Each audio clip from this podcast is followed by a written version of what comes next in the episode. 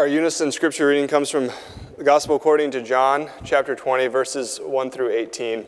But before we read together, let us turn to God in prayer. Gracious and living God, we do give you thanks for the gift of this day, and we thank you now that we can hear your word. And we pray, Lord, that you would grant us understanding, illumination. Help us to receive these words that we've perhaps heard many times, but that we would receive them in a fresh way this morning to experience the joy, the mercy, the love that we have in Christ our Lord, in whose name we pray. Amen. So, John chapter 20, verses 1 through 18, as is printed in your bulletin, let us read together. Early on the first day of the week, while it was still dark, Mary Magdalene came to the tomb and saw that the stone had been removed from the tomb. So she ran and went to Simon Peter and the other disciple, the one whom Jesus loved, and said to them, They have taken the Lord out of the tomb, and we do not know where they have laid him. Then Peter and the other disciples set out and went toward the tomb. The two were running together, but the other disciple outran Peter and reached the tomb first. He bent down to look in and saw the linen wrappings lying there, but he did not go in.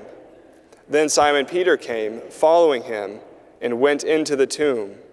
He saw the linen wrappings lying there, and the cloth that had been on Jesus' head, not lying with the linen wrappings, but rolled up in a place by itself. Then the other disciple, who reached the tomb first, also went in, and he saw and believed for as yet they did not understand the scripture that he must rise from the dead. Then the disciples returned to their homes. But Mary stood weeping outside the tomb. As she wept, she bent over to look into the tomb, and she saw two angels in white sitting where the body of Jesus had been lying, one at the head and the other at the feet. They said to her, Woman, why are you weeping? She said to them, They have taken away my Lord, and I do not know where they have laid him. When she had said this, she turned around and saw Jesus standing there, but she did not know that it was Jesus. Jesus said to her, Woman, why are you weeping? Whom are you looking for? Supposing him to be the gardener, she said to him, Sir, if you have carried him away, tell me where you have laid him, and I will take him away. And Jesus said to her, Mary. She turned and said to him in Hebrew, Rabboni, which means teacher. Jesus said to her, Do not hold on to me, because I have not yet ascended to the Father, but go to my brothers and say to them, I am ascending to my Father and your Father, to my God and your God. Mary Magdalene went and announced to the disciples, I have seen the Lord and she told them that he had said these things to her. This is the word of the Lord. Thanks be to God. Hear now God's word from the book of Colossians, chapter 3, verses 1 through 4. So if you've been raised with Christ, seek the things that are above, where Christ is, seated at the right hand of God. Set your minds on things that are above, not on things that are on earth. For you have died, and your life is hidden with Christ in God. When Christ, who is your life, revealed, you, then you also will be revealed with him in glory. This is the word of the Lord. Thanks be to God. So, Easter Sunday last year, we had just begun this COVID 19 lockdown. And who knew? We thought, oh, it, it may go two or three months. Who knew it would go 28 weeks of recording services and presenting them just online all through the summer on Facebook and YouTube? And we were at home last Christmas, Easter, watching on television and laptop computers, drinking coffee, in our robe and pajamas, yoga pants and sweatshirts. And now we're here in person to celebrate our joy of the risen Lord and to celebrate our church family and friends being gathered together. I appreciate you being here. Even though one of you said, you know, preacher, these pews just don't recline like my La-Z-Boy at home. but we are here to celebrate Jesus Christ, our Lord and Savior, bringing us forgiveness, bringing us life everlasting. One of my seminary professors, Wade Huie, just drilled into us students the rubric for reading scriptures. Read the punctuation and then punctuate your reading. If the reading is joyful, show it in your voice. If the reading is hard, show the struggle in your voice. If it's questioning, lift your voice. If it's demanding a commandment, strike it with a punctuation mark. Use pauses for effect. to let your listeners struggle with the passage itself and celebrate with speed and enthusiasm the good news that you have to share with them. So, how would you punctuate your reading of these passages? And on a greater note, pause for effect. How would you punctuate Easter? I was intrigued by an article, a devotional a few years ago by Joe Lamusio, who asked, How would you describe Easter with only punctuation marks? If you couldn't use words, what would be your punctuation mark this Easter? To paraphrase Joe, maybe Easter is all go- good and joy and happy faces, so you use emojis at the end of your sentence. Maybe Easter is a comma a pause, which makes you stop and think and evaluate and listen.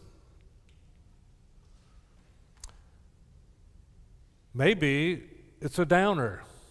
It's just a big period. It's Easter. You, you thought there'd be more enthusiasm or something special, but it's not this year.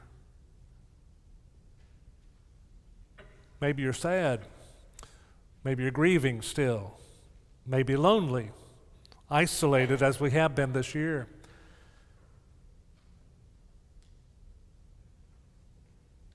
Maybe Easter felt like a, a period to his disciples. He was dead, he's buried. Their hopes were dead. But wait, what's this these women are saying? The tomb is empty. The period is no longer a period, now it's question marks. And sometimes the question mark is worse than the period. Now they're starting to doubt. He's not there. Where is he? Who took his body? The soldiers are gone? The stones rolled away? He's not there? Then where is he? And then the angel speaks to them, you remember? Why are you weeping? Who are you looking for? Why do you look for the living among the dead? He's not here. He is risen just as he told you. Remember how he told you while he was still with you in Galilee that the Son of Man must be handed over to sinners and, and be crucified and, and the third day rise again? Well, of course they remembered. But I wonder how long it took them, perhaps in their shock, to process this. And maybe the angel was saying, Remember, Galilee, he told you all this is going to happen. Third day, rise again. And their blank stares as they try to piece it all together. And then the light goes on and said, Of course, it is as he said. They do remember the periods are gone, the question marks are removed. Now it's an exclamation point. He's alive and they run and tell the others, He's alive. And they don't believe, they question, and so they run to see for themselves. And how, like John and Peter run into the grave, and John, the wise one, stops and looks in the grave. And then here comes Peter running by him, zoom right into the grave, take it all in. Easter is an exclamation point of gratitude and, and praise for the resurrection of Jesus Christ that gives us life too. So, how is your life punctuated these days? Life is good and joyful? Uh, for what are you giving thanks? Are you facing question marks today? Situations troubling you, still challenging you? What do I make of all this, God? What's going on in my life? Are, are commas causing you to pause and think, what's next? What do you want? What am I to do? Are grief and sorrow just leaving you dot, dot, dot, start and stumble? I, I don't know. Are you stymied? Just just stuck. Well, remember the phrase don't put a period where God puts a comma. God has placed a comma. You're not done yet. You are not defeated. God is not through with you. God's resurrection power is in you. And remember that line from Gracie Allen, who was married to George Burns. Toward the end of her life, she penned in a final love note to George Burns never place a period where God placed a comma. Gracie learned that when things look bad and you're frustrated and you tempt to give up, when you're facing a crisis or, or a setback or, or even a defeat, don't give up. Don't, don't just resign yourself. Because in Ephesians 3, verse 20, Scripture tells us that God is able, through His mighty power at work within us, to accomplish infinitely more than we might ask or think. God can do what we cannot. God puts a comma, not a period.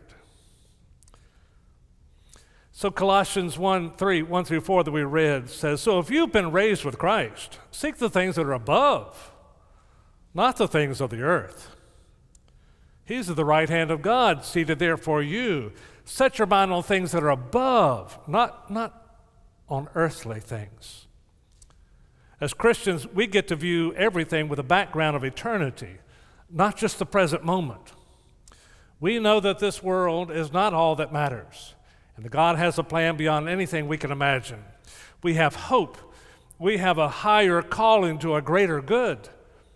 We have the glory that Christ has. We will get to share with Him when He returns, and we are revealed in glory too. Goes on to say that nothing can defeat God's power. Not death, not sin, not Satan, not despair. Nothing can defeat God. And the God who loves you has a plan for you, for your life, each and every one of you. You may run into some commas, but they're not a period to God because there's greater good yet to come. So if you're threatening to throw in the towel or you feel defeated, don't look at your own human limitations. Look to the God who has no limitations. Nothing is impossible with God. And with God's help, we can overcome anything and everything. Don't place a period where God put a comma. True, we don't win every battle. Not everything turns out the way we hoped it would or thought it should. Defeats are real. But defeat does not mean failure. With Jesus in your life, you regain dignity and purpose and meaning and direction. Easter happens over and over, and new life breaks in. New meaning has come. Jesus gives you a new aim, a new goal, a new sense of direction for your life, and a new power you did not know you had. Haven't you learned that? I ask with pause for effect.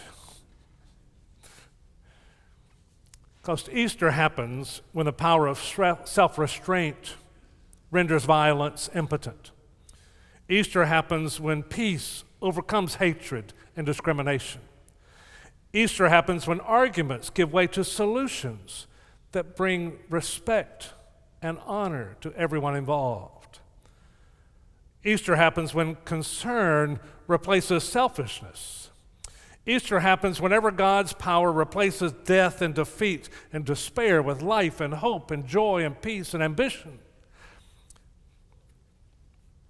So I love this story that some years ago a community decided they were going to put up a fence around the public cemetery. And when they asked one man for a contribution, would he be glad to contribute to the project? He said, No. You, you wouldn't? No.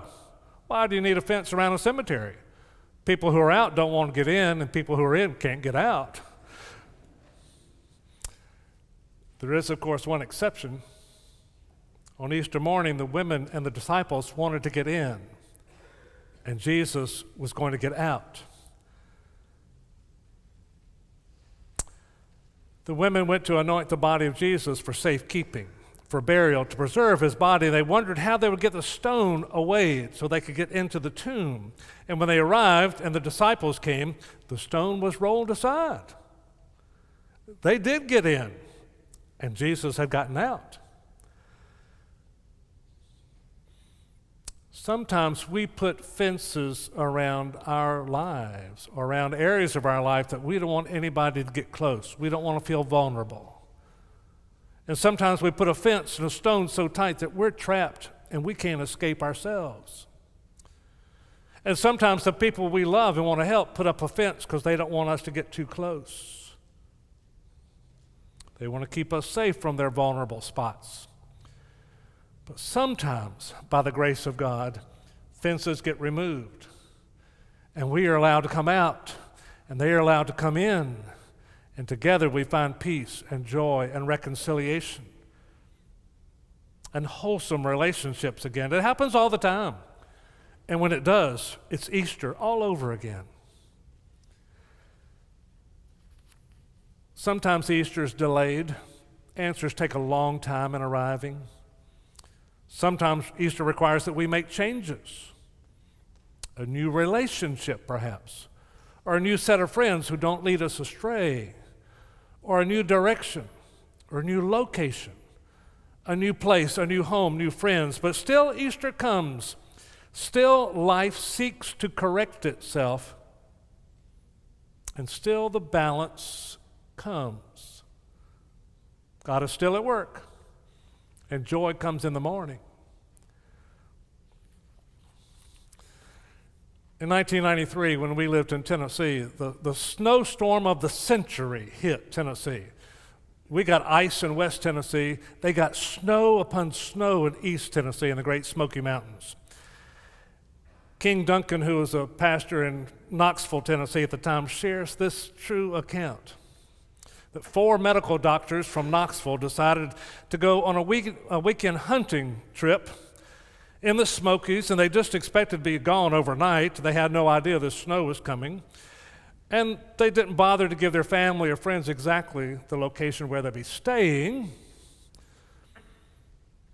And they felt their SUV was so strong it could get them through any conditions they needed to. So they didn't worry about anything at all until, imagine their surprise when the snow got deeper and deeper and their SUV was bogged down and they couldn't even get out of the SUV to get down the road to try to find help.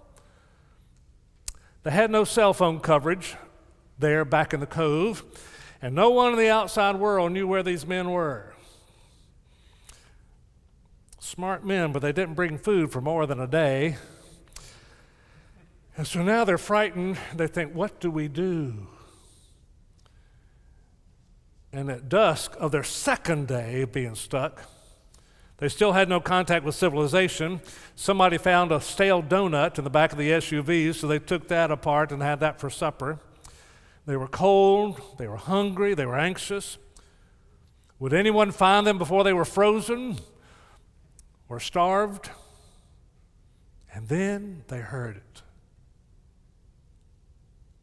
Overhead, the sound of a helicopter. So they pushed the doors open as best they could, got out, waved at the helicopter, got his attention, and as he came close, they realized he could see them, they could see him, and they could see his helicopter was already full of other hunters or hikers. And then they saw a basket of some sort being lowered down, and all it had was a note tomorrow. tomorrow? But the doctors told it on themselves. These sophisticated doctors jumped out of the SUV. They started dancing and doing a kick as best they could, like a chorus line in the snowdrift, singing Tomorrow from Annie. Tomorrow, tomorrow, I love you. Tomorrow, you're only a day away. They're going to make it now. They'll be rescued tomorrow. Maybe that's the song we should add to our Easter repertoire. Tomorrow, that is the message of Easter. You may have this world now, but tomorrow we have the heavenly kingdom. Because Christ has conquered sin and death, comma, we can live resurrection lives now, comma, beginning right now, comma, this moment, exclamation point. And we can have hope for tomorrow and the great tomorrow and the great beyond before then. Exclamation points galore. Jesus is alive and he is real and he is here for you, right here, right now offering you life and hope and strength and courage and stamina and everything that you need. He is here to offer it to you. And if you'll accept Christ into your life and give your life to Him, you can know the forgiveness and grace and mercy and peace and joy and anticipation and strength and courage and all the things that God has to offer you and wants you to have. The salvation that God has given us through Jesus Christ our Lord. He is risen today. Easter is happening all over again. And it happens every day when we put our faith in Christ our Lord. Seize the day of victory and go forth in the miraculous power of God. Alleluia. Question mark? Alleluia. Exclamation point. Thanks be to God. God, it's all that easy, isn't it? But it's all that hard. But you have revealed your life, your love, your strength, your grace, your power to us. You have conquered death with life, and you've conquered despair with hope. And sinners that we are, we know that we justly deserve your condemnation, but you choose to save us. How amazing is your love, O oh God, your grace, your mercy, and your peace. Jesus Christ is our salvation, so we thank you, O oh God. Enter our hearts today and cleanse us, renew us, take control of our lives, and make us the persons you want us to be, that we may live life anew in Christ our Lord. We know without question that you come to us in our everyday lives, Lord, both in the worship and in our hectic world outside. Forgive us when we aren't ready for you and don't see you or feel you present. Forgive when we see Easter as a Sunday, not a season or way of life or a fresh start. Bless especially your people who are overwhelmed by war or conflict, by despair, by injustice. Lift the shroud that is cast over all who live under the oppression of fear or, or, or hunger or pain or illness. Bless the peacemakers who are working in our countries and cities and villages, and those who are peacemakers at home. Wipe away the tears of those who weep, O God. Replace their tears in the night with the joy of the morning. And send your angels to watch over the vulnerable and the sick. Bless those that we love, O God, and for whom illness or loneliness or pain or suffering or grief just seem to abound. We long to be their shoulder to lean on and the arms to share their burdens. Help us then to be the face of Jesus to those who hurt.